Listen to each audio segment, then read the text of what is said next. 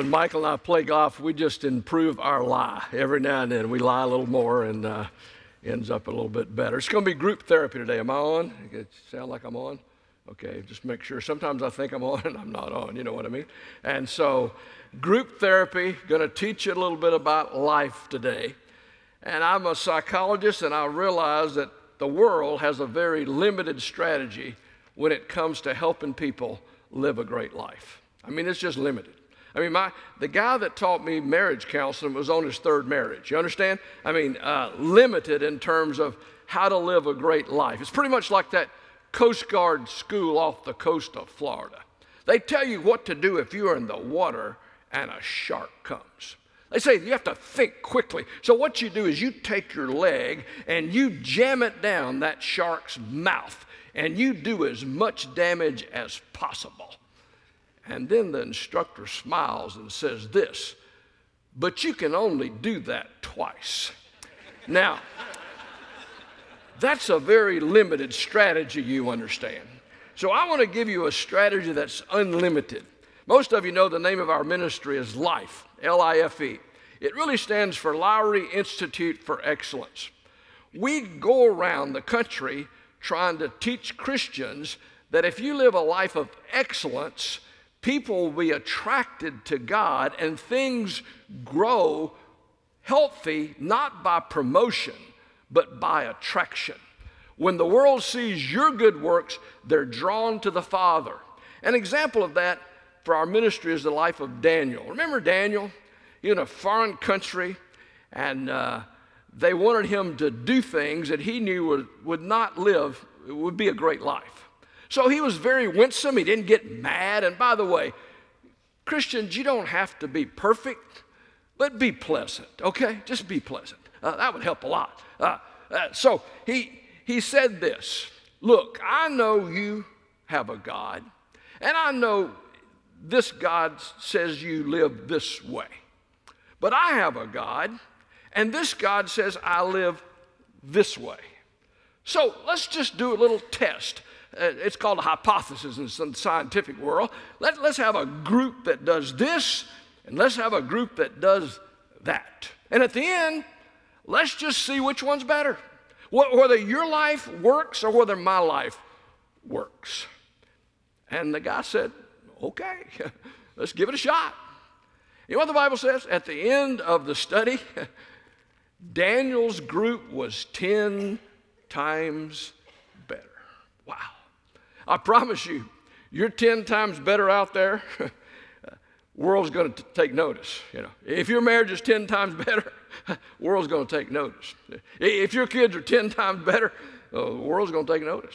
So, how do we do that? How do we get there? And today, I was here in end of November, and I, as usual, did not finish the message. And so we're just going to continue where we were.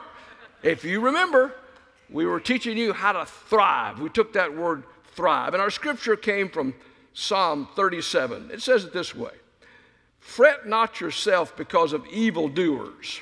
Don't be envious of wrongdoers. You ever look out in the world and see these people, man, the way they're living, and it seemed like, man, they're, they're, they're, they're, having all the fun and they're getting all the money and they're doing all the stuff. And think, man, I'd, I'd like to be like that. You know, it says, don't be envious of them, for they will soon fade like the grass and wither like the green herb. Most people who live long enough end up frying in their own grease. You understand what I'm saying? Uh, their, their sins will find them out. The problem with, with eat, drink, and be merry, for tomorrow you die, is that you don't die. that you got to live with eat, drinking, and be merry, and the hangover and the difficulties and the fact you didn't do what you're supposed to do, and now the consequences show up, which makes you want to eat, drink, be merry again because you don't want to do what you had to do, and your life ends up being in a mess. You know, being a psychologist, that's, that's what people do. They make appointments with me because what? Their life's in a mess. Uh, some of them, I promise you, I look at and I think, I may believe in reincarnation because you could not mess up this much in one lifetime. I mean, you, you got serious problems here, buddy. Uh, so, what does it say do? That's the negative. The positive. Trust in the Lord and do good. See? Specifically, you're doing something that, that creates a great life. You just don't come to church and see what happens and you come to a general church, you hear a general sermon about general things, and in general, you generally decide you're generally going to do generally better than what you generally did before you generally came in here, and generally you go out there, and generally you don't do anything any different. And your life ends up being the same. You have to get specific in order to get terrific. And so it says you got you to do some stuff, you got to do good. Dwell in the land and befriend faithfulness. Delight yourself in the Lord, and He will give you the desires of your heart. Psalms 112:7 puts it like this He is not afraid of bad news. His heart is firm, trusting in the Lord. One translation I like, he's settled in his mind that he is going to trust the Lord. No matter, no matter what the bad news. He's settled in his mind. Because of that, his heart is steady. He will not be afraid until he looks in triumph on his adversaries. God says, You live this kind of life, you're going to win in the end. You're going to win in the end. You're going to look back, and, and this is the only life we have. You're going to look back and say, Man, that was a great ride. that, that was a great ride. And that's what God wants for you. So, how do we get that? The word thrive. Of course, you know what T stands for? It stands for thinking. You know, the Bible's always talking about renewing your mind. Why do you have to renew your mind? Well, let's review a little bit. Because your body, your Adam suit, is messed up. All right? Uh, yeah, if your Adam suit, here's what your Adam suit's going to do it's going to sin and it's going to die. Okay, that's what it's going to do. God, God didn't redeem your body, He redeemed you. Matter of fact, you might want to look at the person beside you and tell them, God did not redeem your body. I mean, he didn't. He didn't redeem your body. You know, you got you got to deal with it until God kills it and gets you into heaven. And this body, your Adam suit, does not want to act better. It wants to feel better. Remember, it doesn't want to plan. It wants a pill. Does not want education. It wants medication. I, it just wants to feel good. You know, that's that's, that, that's your body. Yeah, that's my body. Everybody's body. So you got this upward call because of God but got a downward drift because of your body. And remember, you all have it. You say, well, we're the Sunday morning crowd. It doesn't matter. You know, you, Apostle Paul, greatest Christian to ever live. You know what he said about his body? Things I don't want to do, I do. And the things I'd really like to do, I can't seem to do. That's not teenager. That's the greatest Christian that ever lived. Okay, what does that mean for you? It means you're in deep trouble. That's what that means. That, that means you're in deep trouble. And that's, by the way, that's why Jesus came, you know, because you can't do it. You know, eventually, you know, he's got to kill it to get you into heaven. But thank good he came and did what you could not do. But the more you can do with this Adam suit, the better life you're going to have down here. Okay? Don't get that mixed up with grace and salvation. It has nothing to do with you getting into heaven. If you think that's the case, you'll be a judgmental, sorry, no good, nauseating, negative Christian, a legalist. You don't want to be that guy. Uh, so you got to learn to change the way you think. You got to renew your mind. In other words, change your perspective every day. Uh, things happen when you change your perspective. And by the way, if you don't change, nothing else will change. I promise you. Uh, change your perspective. One, one state hospital that I like was a state hospital that let two patients go at the end uh, of the year. And they actually let the patients vote on which two patients got to go free. And this particular year, Sam and Eddie, they were best friends, and they got the most votes to go free. All right? But you understand it's a state hospital. You know, you can't just go free. You know, you got to see the psychiatrist, you know, for your exit interview to make sure you're in touch with reality. So Sam and Eddie go for their exit interview. Now, Sam's a little sharper than Eddie. Sam goes in first. And the psychiatrist says, You got the most votes. Proud of you, Sam. Just got to make sure you're in touch with reality. What would happen if I, let's see, I uh, poked out your left eye? He said, Doc, I'd, I'd be half blind. I'd be half blind. Well, what would happen if I poked out your right eye? I'd be totally blind couldn't see a thing. He said, Those are good answers, Sam, and I'm going to let you go. As Sam is leaving, Eddie is coming in, and Sam looked at Eddie and said, Eddie, look at, look at me, look at me, Eddie. These are the answers half blind, totally blind, can't see a thing. Come on, Eddie. You can remember that. Half blind, totally blind, can't see a thing. We're so out of here, Eddie. Come on, don't let me down. Eddie goes in to see the doctor. The doctor says, Eddie, you got the most votes, just got to make sure you're in touch with reality. Just got a few questions for you. What would happen to you if I, let's see, if I, uh, if I cut off your left ear? Well, doc, I'd be half blind.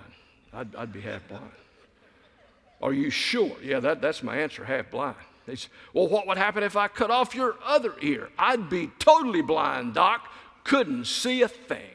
You know, psychiatrist says, Oh, Eddie, said, said, Eddie, why would you say such a thing? I mean, why would you say if I cut off your ears, you'd be totally blind? He said, Doc, if you cut off my ears, my hat would fall down over my eyes. I'd be totally blind. I couldn't see a thing. and Doc said, Eddie, I think I'm going to let you go. Why? Because he looked at life from a different perspective. God is saying you renew your mind with His Word and you look at life from a different perspective. The world will mess you up. The world's a Ponzi scheme. The world says you can have this without that, and you can for a short period of time, but unfortunately, by the time that that shows up, you're addicted to this, and it's messed up your life. You see, you have to renew your mind. That means you talk to yourself. You don't listen to yourself, you don't follow your heart. You know, if I followed my heart, I'd weigh 300 pounds. You can't follow your heart. You lead your heart by not listening to your self talk. Most of your self talk's lies that you've you know, got from your childhood, you picked up because of your insecurities and all that psychological that we don't have time to go into. That It's probably about your mother, but we, if it's not one thing, it is your mother, but we don't have time to talk about your mother. Uh, so, uh, but you renew your mind by putting the truth. You know what the Bible says? The truth will set you free. Okay? But you have to start telling yourself the truth, you see. And, and your Adam suit does not want to hear the truth. Adam suit, we rational lies. We use rational lies to get us to do what we want to do, you know, to, to give pleasure to your Adam suit. That, that's, that's the way we're all made. So we have to constantly change that perspective. And the Bible says, remember, in the book it says that you, in the long view, not in the short view, in the long view. I mean, if, if you're going to die tonight, if you're going to die tonight, and you want to eat, and you love jelly beans, just eat all the jelly beans you want. I mean, if you're going to die tonight, just stuff yourself with jelly beans, you know. But if you plan to live like a few more years, you, you might want to eat green beans rather than jelly beans, right? You know, they, they just have a little bit more value for you. And that's what we're talking about.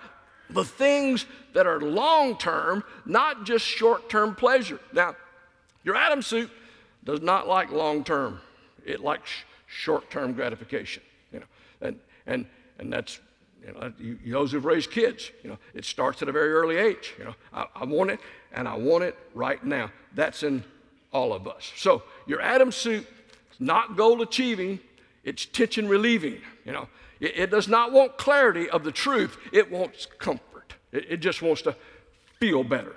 Uh, sometimes psychologists call the magic of the mouth because we solve our psychological problems with a physical solution. Why? Because it makes you feel better temporarily. Way we're all made. Way we're all made. And the more you can handle that long term, the better off you will be. So, how does that work? Change the way you think, and then, because remember, nothing's going to change until you do, and then change our habits. Here's what Aristotle, Aristotle's actually a pretty smart guy, uh, dead guy. Most of the smart guys are dead. Uh, but then you know that they really were smart because you know he found out you know he, he's dead. It still lives on. Here's what he said, Aristotle: Life is success in life is what you do every day. He said, he said, success in life is what you do every day. And therefore, success in life is a habit, not an event.